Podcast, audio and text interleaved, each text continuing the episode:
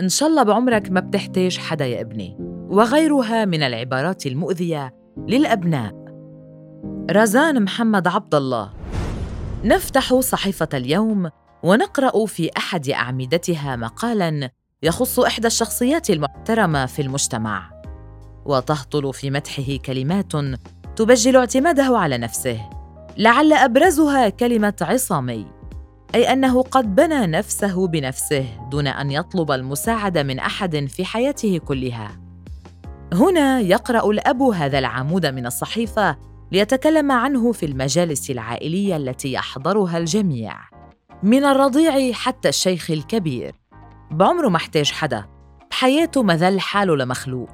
تتوالى المواد الإعلامية المسموعة والمقروءة والمرئية التي تمجد العصاميين. وتسمع الناس تقول في جنازته. انظر لقد مات ولم يحتج أحدا في حياته كلها. علمنا آباؤنا هذه الثقافة التي رضعوها مع حليب الأم وشربوها مع ماء النبع ووضعوها في أفواه الأطفال.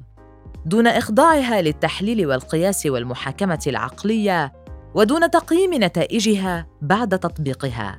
فالعادة تحكم سير العديد من المجتمعات العربية وأي خروج عن هذه العادة يثير قلقا جماعيا ولو كانت هذه العادة طريقة لباس أو أسلوب سلام أو طريقة تربية. طول عمري بحل مشاكلي ومشاكل أصدقائي وجيراني. بما أن الأمة هي المربية في أغلب مجتمعاتنا العربية فمن شبه المؤكد أننا سمعنا من أمهاتنا عبارات على شاكلة إن شاء الله يا ابني بعمرك ما بتحتاج حدا. والله لا يحوجك لحدا يا بنتي. هكذا تبرمجنا وتربينا على أن الحاجة ضعف وأن في طلب المساعدة شيئا من العار والمذلة. وكما تقول جداتنا الشكوى لغير الله مذلة. لم تكن مجرد عبارات بل أصبحت قوانين تحكم طريقتنا في التفكير وتعاملنا مع أنفسنا. في هذا السياق. يقول الاستشاري في الطب النفسي من فرنسا رفيف المهنا إنه قبل مراجعة المرضى لعيادته يمرون بمرحلة صعبة يؤجلون فيها طلب المساعدة من الطبيب النفسي ويعزو ذلك لأسباب متعددة سمعها منهم شخصيا. فمنهم من يقول طول عمري بحل مشاكلي ومشاكل أصدقائي وجيراني. معقول هلأ معود قادر حل هالمشكلة؟ وهذا الكلام نابع من العقلية التي زرعها الأهل في أطفالهم. شكواك للناس يا ابن الناس منقصة. تقول سارة بقيت أؤجل ذهابي إلى الطبيب النفسي وأصارع أعراض القلق والحزن والتوتر والإحباط وقلة الثقة. بقيت أرفض أن يحل مشكلتي أحد آخر سواي. وظللت أردد في نفسي أبيات الشعر التي تقول لا تشكو للناس جرحا أنت صاحبه. لا يؤلم الجرح إلا من به ألم. شكواك للناس يا ابن الناس منقصه ومن من الناس سليم وما به سقم. كان هذان البيتان من الشعر يوقفانني كلما أردت الدخول إلى عيادة الطبيب النفسي. فقد كنت أصمم على ذلك في المساء وأتراجع في الصباح. وطيف أمي يزورني في المنام وهي تقول جملتها المعتادة. الله لا يحوجك إلا لوجه الكريم. عذرا أبي وأمي وجيراني. فقد تعبت.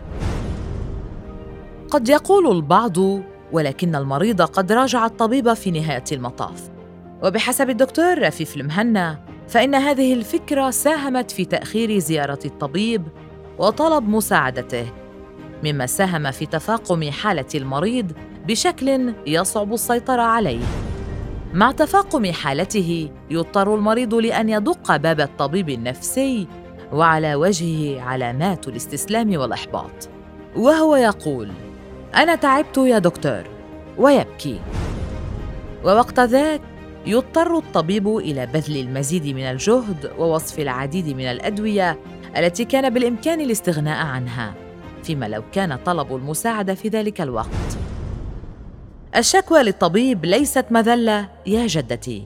تكمل سارة قصتها. بعد الكثير من التخبطات التي مررت بها أدركت أنني لم أعد أستطيع القتال وحيدة في هذه المعركة. لذا قررت كتابة رسالة اعتذار. عذرا أمي وأبي. الفتاة التي لطالما ساعدت أصبحت بحاجة إلى المساعدة. وكتبت لأبيات الشعر. أعتذر. فلم تعودي قصيدتي المفضلة لأن شكواي ليست منقصة وأنا ابن الناس الذي سيلجأ إلى الناس ويشكو همومه.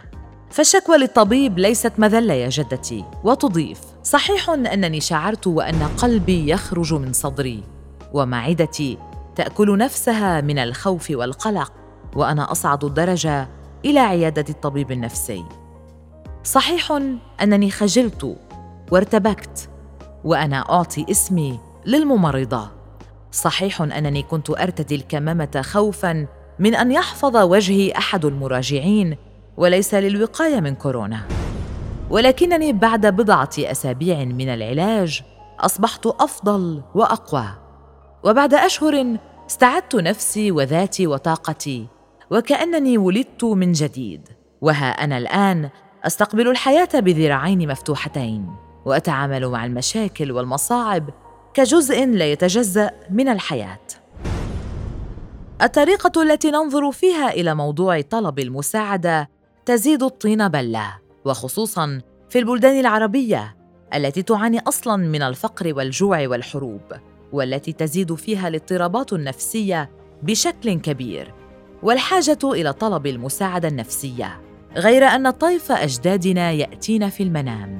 ليوقف الكثير منا عن اتخاذ الخطوة التي قد تغير حياته مرة واحدة وإلى الأبد.